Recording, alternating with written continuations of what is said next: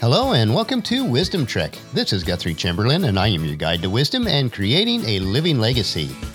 Thank you for joining us for our seven day a week, seven minutes of wisdom podcast. This is day 107 of our trek, and yesterday we discovered that you are the leading character or star in the story of your life. You learned that if your life is like a movie, then you need to make it a great one for you and your supporting characters, and it should be filled with the scenes that matter most. Today we want to determine how our life is like a bell.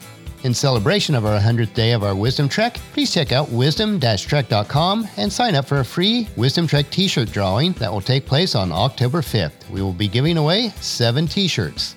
We are recording our podcast from our studios at Home 2 in Charlotte, North Carolina. We are getting focused on the client work that we need to accomplish this week. The first day after traveling is usually a bit of adjustment, but we are making good progress catching up on some of the work details that were somewhat behind on schedule, and it'll take us probably a couple days to catch up. But now it's time to break camp and head out for our trek for today. We are making good progress over the summits and through the valleys. We go past the meadows and the rivers. As we crest the hill, we hear from deep within the valley a distinct ringing of a church bell calling out to the people of the village that it is time to come to worship and fellowship together. In today's hectic and fast paced world, we reflect fondly on a more simple time when we took time to come together as a like minded community. Just like people, there are many different kinds of bells. Church bells ring their melodious song while clang, clang, clang goes the trolley. There are cowbells and sleigh bells, school bells, dinner bells, doorbells, and handbells. And probably the most famous bell of all is the Liberty Bell in Philadelphia. Bells have actually been an important part of my life.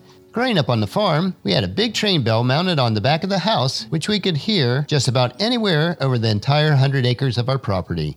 Mom would call us in from the orchard or the valley where we were playing or the lake where we were fishing for dinner and other important matters. At the big house in Marietta, we have a large train bell mounted outside the back door that my granny always rang loud and long when company was leaving after an extended stay as she waved her hand and shouted goodbye. We still use it for that purpose today. When our kids were still living at home, Paula would have different types of bells on each of the three floors a cowbell for the attic when we had our home school up there, a small dinner bell for the second floor, and an electronic bell for the first floor. The kids always knew which floor to come to based on the bell that we used. It sure saved a lot of shouting around a big house when we needed to round up our children. This also reminds me that our lives are like a bell. Each bell is designed for a specific purpose. It can ring loud or soft, it can ring fast or slow, but it should always ring true based on the type of bell. But one truth that is undeniable, though, is that you can never unring a bell.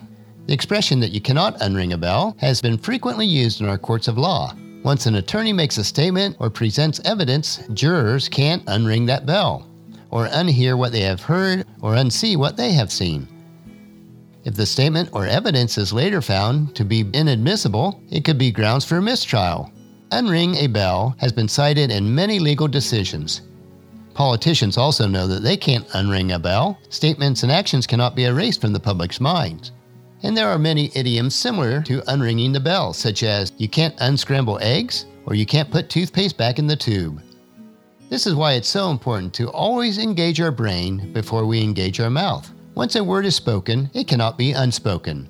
Proverbs 15:28 says it this way: "The heart of the godly thinks carefully before speaking; the mouth of the wicked overflows with evil words."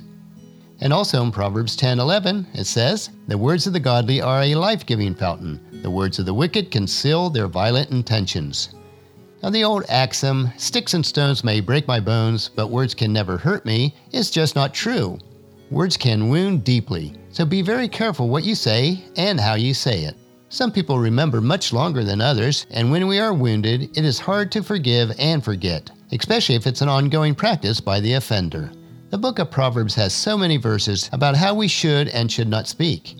The words that hurt the most are the ones that come from the ones that we love or that should love us, such as Proverbs 11:9. With their words the godless destroy their friends.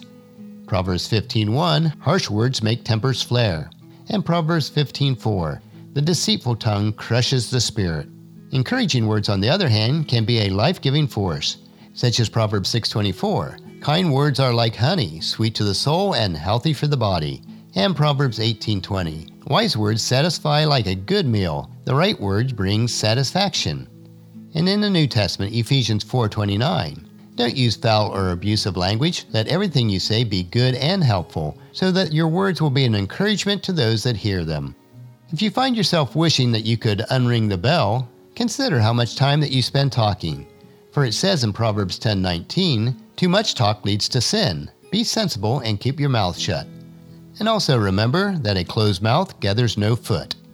While I'm not a proponent of living in the past at all, the past should be a, a teaching tool for us. No, you can't unring a bell, but the next time that you do ring a bell, make sure that the purpose is to help, encourage, and build others up. If you find yourself the recipient of someone else's thoughtless or cruel words, make sure that your bell continues to ring true. We are encouraged to do this in the first letter that the Apostle Peter wrote, chapter 3, verses 9 through 11. And he said, Don't repay evil for evil, don't retaliate with insults when people insult you. Instead, pay them back with a blessing. This is what God has called you to do, and He will grant you His blessing. For the scriptures say, If you want to enjoy life and see many happy days, keep your tongue from speaking evil, and your lips from telling lies. Turn away from evil and do good. Search for peace and work to maintain it. So, regardless of what type of bell that you are, serve your purpose faithfully and always ring true, because you can never unring a bell. And now that we understand how life is like a bell, ring true each day on your trek of life. You have a purpose that no one else can fill. And then join us tomorrow for another day of Wisdom Trek, creating a legacy. And tomorrow we will learn why life is like flying in a jet. Well, that will finish our podcast for today. If you've missed any of the previous podcasts, please check out Wisdom Trek on iTunes, Stitcher, SoundCloud, Spreaker, YouTube, or at wisdom-trek.com. If you enjoy our daily doses of wisdom, these little nuggets we consume each day, I encourage you to take the time to invest in yourself in these three ways.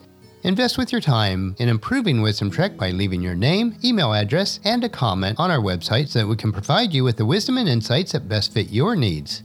Number two, invest in yourself by listening to your seven minutes of wisdom through the Wisdom Trek podcast each day. And the best way to do this is to subscribe at iTunes or Stitcher and have it downloaded to you automatically.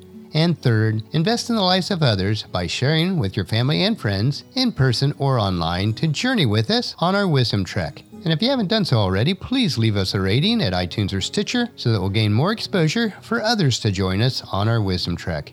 The journal for this podcast can be found at wisdom-trek.com, where we also have pictures, tweetable quotes, wisdom nuggets, and free resources.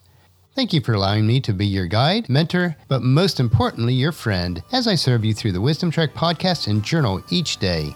As we take this trek together, let us always live abundantly or fully, love unconditionally, listen intentionally, learn continuously, lend to others generously, lead with integrity, and leave a living legacy each day. This is Guthrie Chamberlain reminding you to keep moving forward, enjoy your journey, and create a great day every day. See you tomorrow.